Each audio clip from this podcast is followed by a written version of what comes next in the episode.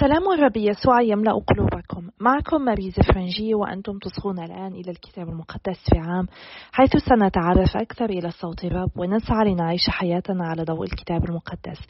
نحن مستمرون في قراءتنا من سفر التكوين إلى سفر الرؤيا. نحاول أن نكتشف قصة الخلاص وأين نحن منها. ولقد وصلنا إلى اليوم المئتين والثامن والخمسون. اليوم الأول في هذه المحطة مع المسيح من إنجيل القديس متى. سنقرأه لمدة تسعة أيام. أنا متحمسة جدا لكي نقضي وقتا أكثر نتعمق بحياة الرب يسوع ونتعرف عليه من خلال إنجيل الرسول متى. اليوم سأقرأ الفصول الأربعة الأولى من إنجيل القديس متى والفصل الثامن عشر من سفر الأمثال من الآية السابعة عشر حتى الآية العشرين. إنجيل القديس متى هو أول كتاب في العهد الجديد؟ هو يوضح الخدمة العامة للرب يسوع ويعتبر إحدى الأناجيل الإزائية الثلاثة متى مرقس ولوقا. هذه الأناجيل التي تعرض حياة الرب يسوع وتعليمه بطريقة مماثلة. على عكس مرقس ولوقا يكتب متى إلى الجمهور اليهودي وبالتالي هو لا يشرح أشياء مثل عيد الفصح الذي كان مألوفا عند اليهود. ويقسم إنجيل متى إلى خمسة أقسام مع وصف للأحداث تليها كلمات الرب يسوع. والموضوع الرئيسي في إنجيل متى هو الملك وملكوته. فلنبدأ بصلاتنا المعتادة قبل أن نغوص في إنجيل القديس متى. بسم الله والابن والروح القدس إله واحد آمين. أيها الرب القدوس الذي لا يموت قدس أفكارنا ونقي ضمائرنا فنسبحك تسبيحا نقيا ونصغي إلى كتبك المقدسة لك المجد إلى الأبد. آمين. إنجيل القديس متى؟ الفصل الأول. نسب يسوع ميلاده طفولته. نسب يسوع. نسب يسوع المسيح ابن داود بني إبراهيم. إبراهيم ولد إسحاق وإسحاق ولد يعقوب ويعقوب ولد يهوذا وإخوته ويهوذا ولد فارس وزارح من تمار وفارس ولد حصرون وحصرون ولد أرام وأرام ولد عم نادب وعم نادب ولد نحشون ونحشون ولد سلمون وسلمون ولد بوعز من رحاب وبوعز ولد عبيد من رعود وعبيد ولد يسى ويسى ولد الملك داود وداود ولد سليمان من أرملة أورية وسليمان ولد رحبعام ورحبعام ولد أبية وأبية ولد آسى وآسى ولد يشفاط ويشفاط ولد يرام ويرام ولد عزية وعزية ولد يتام ويتام ولد آحاز وآحاز ولد حزقية وحزقية ولد منسى ومنسى ولد آمون وآمون ولد يوشية ويوشية ولد يكونيا وإخوته عند الجلاء إلى بابل.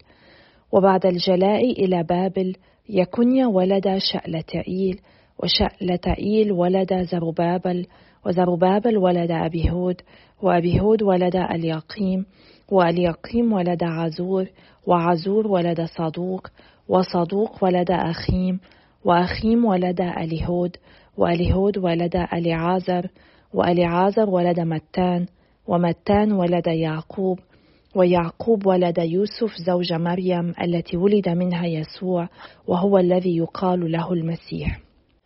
فمجموع الأجيال من إبراهيم إلى داود أربعة عشر جيلا ومن داود إلى الجلاء إلى بابل أربعة عشر جيلا ومن الجلاء إلى بابل إلى المسيح أربعة عشر جيلا. حبل مريم بيسوع من الروح القدس. أما أصل يسوع المسيح فكان أن مريم أمه لما كانت مخطوبة ليوسف وجدت قبل أن يتساكنا حاملا من الروح القدس. وكان يوسف زوجها بارا فلم يرد أن يشهر أمرها فعزم على أن يطلقها سرا. وما نوى ذلك حتى تراءى له ملاك الرب في الحلم وقال له يا يوسف ابن داود لا تخف أن تأتي بامرأتك مريم إلى بيتك فإن الذي كون فيها هو من الروح القدس وستلد ابنا فسمه يسوع لأنه هو الذي يخلص شعبه من خطاياهم. وكان هذا كله ليتم ما قال الرب على لسان النبي. ها إن العذراء تحمل فتلد ابنا يسمونه عمانوئيل. أي الله معنا. فلما قام يوسف من النوم فعل كما أمره ملاك الرب فأتى بامرأته إلى بيته على أنه لم يعرفها حتى ولدت ابنا فسماه يسوع. الفصل الثاني قدوم المجوس وسجودهم ليسوع.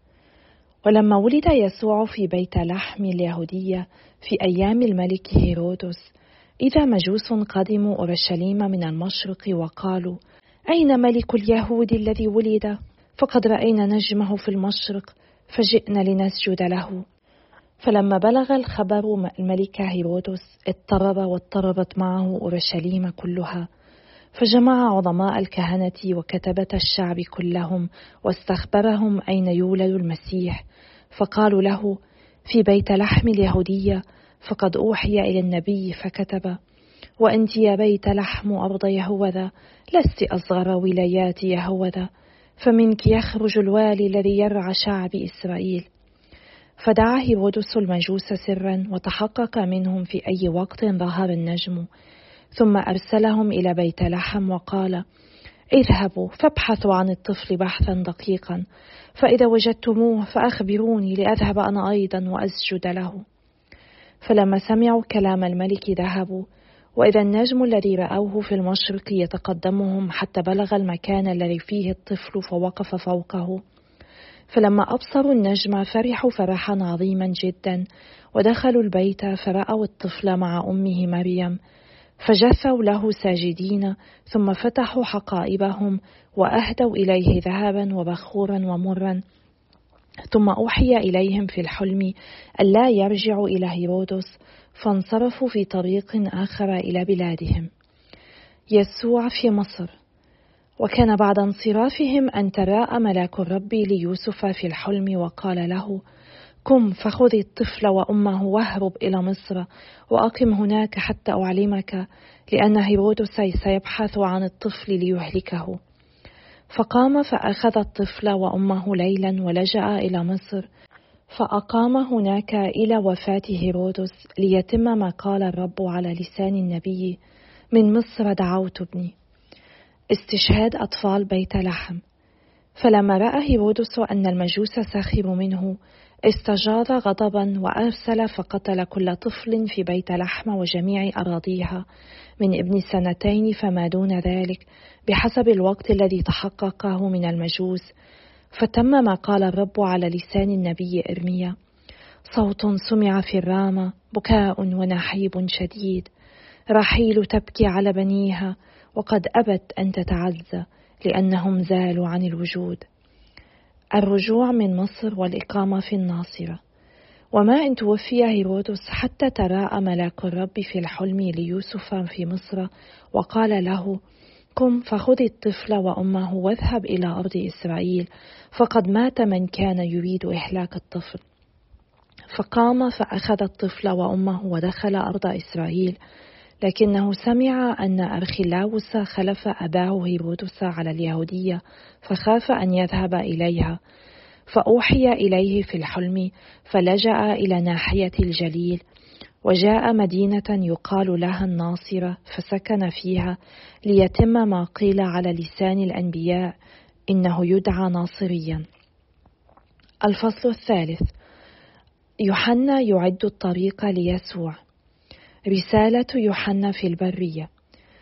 في تلك الأيام ظهر يوحنا المعمدان ينادي في برية اليهودية فيقول توبوا قد اقترب ملكوت السماوات فهو الذي عناه النبي أشعي بقوله صوت مناد في البرية أعد طريق الرب واجعل سبله قويمة.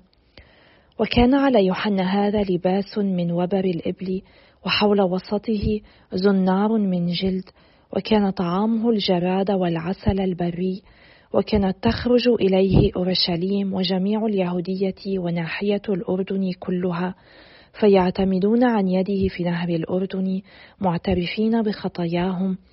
ورأى كثيرا من الفريسيين والصدوقيين يقبلون على معموديته فقال لهم يا أولاد الأفاعي من أراكم سبيل الهرب من الغضب الآتي؟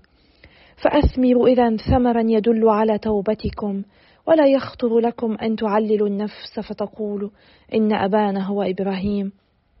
فإني أقول لكم إن الله قادر على أن يخرج من هذه الحجارة أبناء لإبراهيم.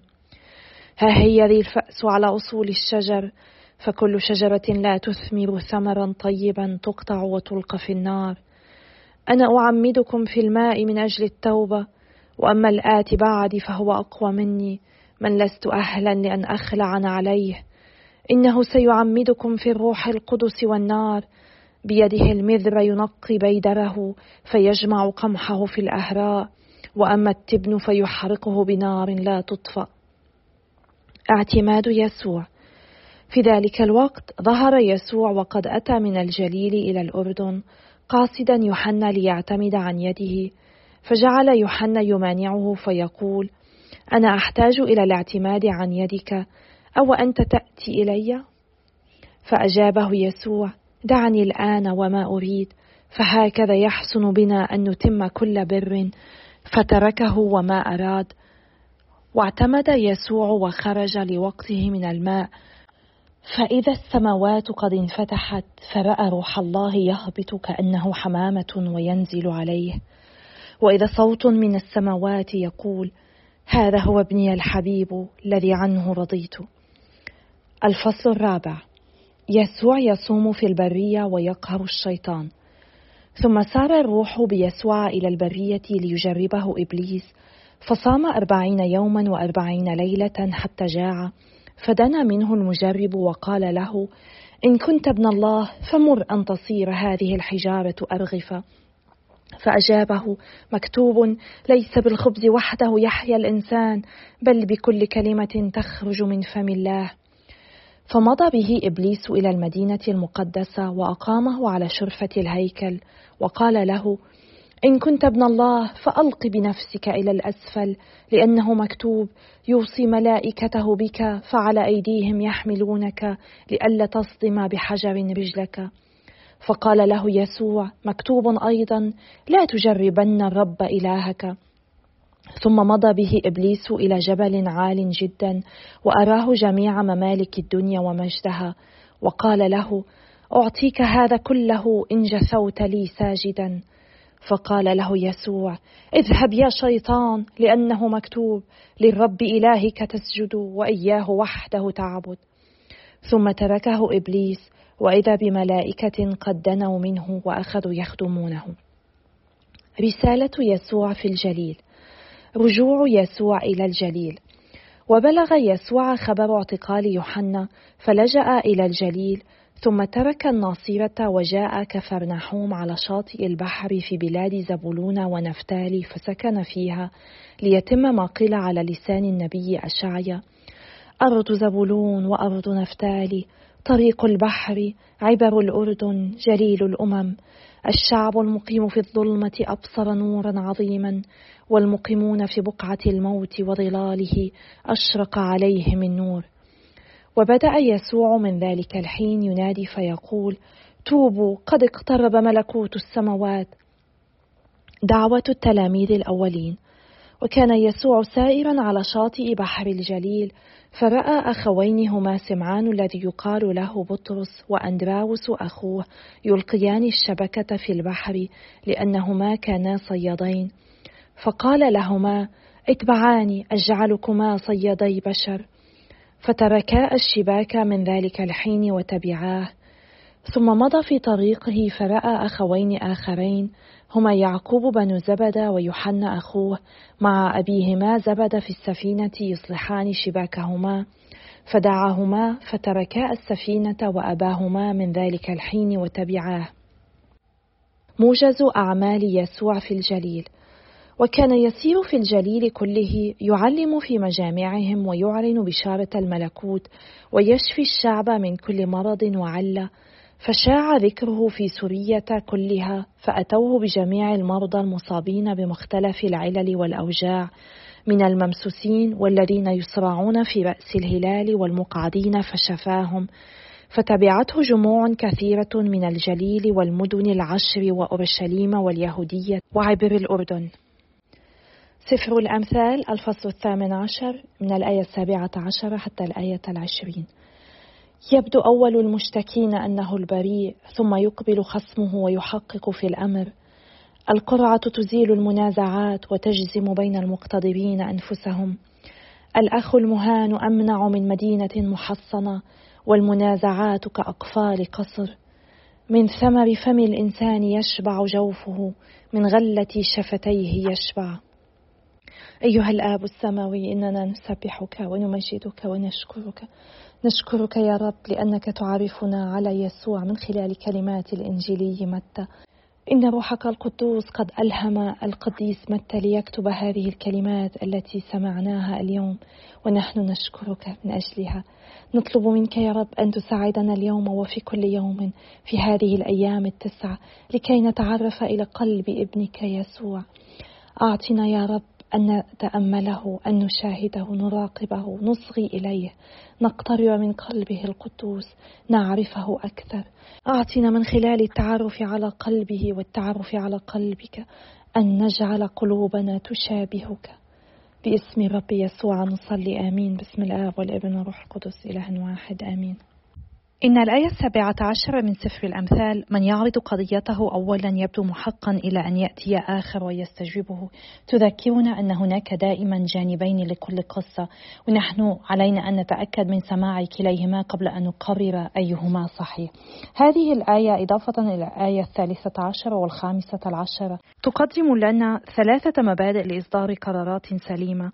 نجمع الحقائق قبل إصدار القرار أن نكون منفتحين على أفكار جديدة وأن نتأكد من أن نستمع إلى جانبي القصة قبل الحكم في الأمر.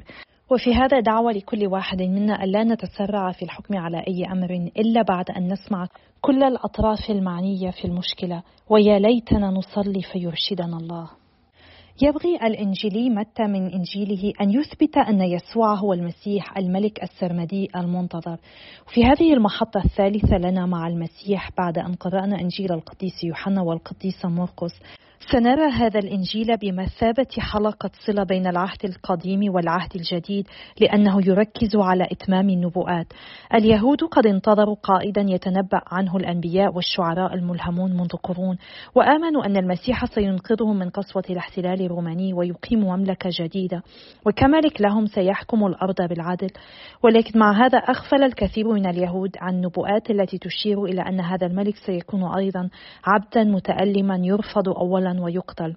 فليس غريبا إذا أن قلة تعرفت على يسوع باعتباره المسيح. نعم كيف يمكن أن يكون هذا الناصري المتواضع البسيط ملكهم المنتظر؟ ولكن الرب يسوع كان وسيظل ملك الأرض كلها وهو يريد أن يكون ملكا على حياتنا. هو يريد أن يغيرنا تماما كما حدث مع متى الذي كان لاوي أحد التلاميذ الاثني عشر الذين اختارهم الرب يسوع. كان جابي ضرائب محتقرا مرفوضا من شعبه ولكن الرب يسوع أحدث تحولا في حياته فتبع الرب يسوع في خدمته على الأرض وبعد قيامة يسوع خدم متى المسيح كمبشر ومعلم وكاتب طيلة حياته.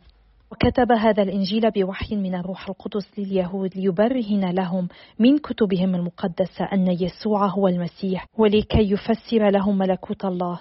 وبدأ متى روايته بذكر سلسلة نسب المسيح ليبرهن أن يسوع هو من نسل الملك داود ومن نسل إبراهيم أيضا تماما كما تنبأ العهد القديم. ونلاحظ في هذه السلسلة تنازل الأنساب من إبراهيم إلى يسوع إذ يحمل يسوع المسيح خطايا البشرية ويفدينا ويخلصنا. قد تبدو لائحة أسماء مملة ولكن هناك الكثير الذي يمكننا أن نتعلمه منها. إضافة إلى أنهم كانوا جميعا أجدادا ليسوع لكنهم تباينوا كثيرا في شخصياتهم وحالتهم الروحية وخبراتهم. بعضهم كانوا من أبطال الإيمان مثل إبراهيم وإسحاق وداود. ويذكر أيضا أسماء أربعة نساء بعضهم كان ذا سمعة مريبة مثل رحاب الزانية وتمار التي قرأنا عنها في اليوم العشرين حيث ارتدت ثوب زانية وزنت مع أبي زوجها يهوذا. وكثيرون كانوا أيضا أشخاصا عاديين مثل حصرون وآرام ونحشون والبعض كان أشرارا مثل منسى. كل ذلك يذكرنا بما قد شددنا عليه في الأسابيع الأولى من الكتاب المقدس في عام عن أننا محطمون. ولكن عمل الله في التاريخ لا تحده سقطات البشر أو خطاياهم أو انكسارهم. هو يعمل من خلال أشخاص عاديين جدا وأشخاص خاطئين. وكما استخدم الله جميع أنواع الناس ليأتي بابنه إلى العالم فإنه يستخدم اليوم أيضا مختلف النوعيات ليتمم إرادته. هو يستخدمني ويستخدمك ويستخدمك ويستخدم كل واحد منا كي يسعى لتتميم مشروعه الخلاصي على الأرض. إضافة إلى رحاب وتمار ذكر اسم العذراء مريم. كما ذكرت راعوث التي لم تكن يهودية إنما مؤابية وقد لحقت بحماتها نعماي وقبلت بإلهها وشعبها. وتذكر أيضا امرأة أخرى دون ذكر اسمها هي بتشيبع التي كانت زوجة لأوريا الذي قتله داود. يمكننا أن نستخلص من لائحة كل هذه الأسماء التي ذكرناها. أن الرب أمين. نعم رغم انكسار وتحطم الأشخاص رغم ارتكابهم الخطايا وقد رأينا قصصهم في الكتاب المقدس نرى أن الله يستطيع أن يخرج الخير من كل أعمالهم ليتمم إرادته بتجسد ابنه وخلاص البشرية. إن كل قراءاتنا هذا العام تتلخص في هذه الأنساب. إن شعب إسرائيل قد انتظر لألوف السنين لهذا المسيح الموعود. وها هو قد جاء أخيرا وهذا دليل أمانة الرب. فلنحاول من الآن وصاعدا كلما سمعنا هذا الإنجيل أن نتذكر أن الله أمين. رغم كل ما فعله الشعب إن الله بقي امينا لوعده بأن يرسل مخلصا لهم. كل ما قرأناه حتى اليوم كان هو تحضيرا لما نقرأه الآن. بمجيء الرب يسوع من مريم التي كانت خطيبة ليوسف. يوسف الذي كان رجلا بارا وواجه موقفا صعبا بعد أن اكتشف أن مريم حامل. فظن أن أمامه خيارين إما أن يطلق مريم سرا أو أن يسلمها للرجم لأن هذا ما كانت تقتضي به السلطات اليهودية أن ترجم حتى الموت. ولكن الله كان لديه بديل ثالث وهو أن يتزوجها. ونظرا لظروف المحيط لم يخطر هذا على بال يوسف. ولكن يوسف كان متجاوبا مع الله ضابطا لنفسه. هو قبل بكلام الملاك وفعل تماما كما أمر الرب به. كثيرا ما يبين لنا الله أن هناك بدائل متاحة أكثر مما نظن ومع أنه بدأ أن يوسف يعمل الصواب بفسخ الخطبة إلا أن إرشاد الله هو الذي أعانه على اتخاذ القرار الأفضل. وعندما يكون لقراراتنا أثر على حياة الآخرين يجب علينا دائما أن نلتمس حكمة الله ونطلب منه هو أن يرشدنا لنقوم بالصواب. ونقرأ اليوم في كلام الملاك للقديس مريوسف أول مرة في العهد الجديد يقول لنا فيها الرب لا تخف. هذه العبارة التي ترددت مرات كثيرة في الكتاب المقدس لأن الرب يريدنا ألا نخاف. الخوف يستطيع أن يشلنا وأن يمنعنا من أن نثق بالرب. ولكن الله معنا عمانوئيل معنا. مما سنخاف؟ لقد أثبت أمانته وحبه لنا مرات عديدة. لا تحصى. البعض يعلق على قرار يوسف بأن يترك العذراء سرا بأنه لم يصدقها أو أنه صدقها وأدرك أنه هو ليس مستحقا لأن يتمم هذه المهمة معها بأن يربي المسيح. مهما كان السبب الحقيقي وراءه، نحن نرى أن هذا الرجل البار المتعقل والحساس كان منفتحا على إرادة الله ومستعدا ليسمع بإعلانات الله وليفعل ما يطلبه منه الرب. لعلنا نتعلم من القديس يوسف أن نصغي إلى الرب أن نطلب إرشاده عندما نكون محتارين بين أمرين صعبين. كما رأينا إن ميلاد الرب يسوع لم يمر دون أن يلحظه أحد فالرعاة والمجوس جاءوا ليعبدوه وقد حمل المجوس معهم هدايا مهمة. هدايا كانت لها رموز لهوية الطفل يسوع الذهب الذي يستخدمه الملوك البخور الذي يستخدمه الكهنة عند تقديم التضحيات والمر الذي يستعمل لدهن جثث الموتى. لأنه كما يقول المطران بشب فولتنشين المكرم أن الرب يسوع هو طفل قد ولد ليموت. كلنا سنموت ولكن الرب يسوع قد تجسد بهدف واحد وهو أن يموت على الصليب كي يفدينا ويبني ملكوته. المجوس جاءوا بالهدايا وسجدوا للرب يسوع لشخصه وهذا هو جوهر العبادة الحقيقية أن نكرم المسيح لشخصه وأن نكون على استعداد لأن نعطيه كل ما هو ثمين ليس بالضرورة ذهبا ومالا إنما شيئا نحن متعلقين فيه يجب أن نتخذ نتخلى عنه حتى يستطيع هو أن يكون ملكا على حياتنا. علينا أن نتعلم أن نعبد الله لأنه هو الكامل والبار وخالق الكون القدير الذي يستحق أن نعطيه أفضل ما عندنا وليس فضلات ما عندنا. في الفصل الثالث بعد حوالي ثلاثين سنة منذ أحداث الفصل الثاني تعرفنا على يوحنا المعمدان الذي كان يبشر توبوا فقد اقترب ملكوت السماوات وسمعنا عن معموديته ويختم الفصل الثالث بمعمودية الرب يسوع. وفي هذه الآية المهمة لكل واحد منا هذا هو ابن الحبيب الذي به سررت كل سرور. وفي هذا تذكير لكل واحد منا أن الرب يسر فينا وأنه علينا أن نسعى في كل لحظة لأن نتمم مشيئة الله تماما كما فعل الرب يسوع. في الفصل الرابع قرأنا عن تجربة إبليس للرب يسوع وفي هذه التجربة أثبت الرب أنه كان إنسانا وأثبت خطة الله في خدمته كما قدم لنا مثالا نحتذيه عندما نتعرض للتجربة. هو لم يسقط فيها ولم يخطئ أبدا. نلاحظ أن الرب يسوع لم يجرب في الهيكل أو عند معموديته بل في البرية عندما كان متعبا وحيدا جائعا أي في أحرج الظروف. والشرير كثيرا ما يجربنا ونحن أضعف ما نكون عندما نكون متعبين أو نشعر بالوحدة أو نواجه قرارات خطيرة أو يساورنا الشك. لكن الشرير أيضا يحب أن يجربنا في مواضع قوتنا حيث نكون عرضة للكبرياء.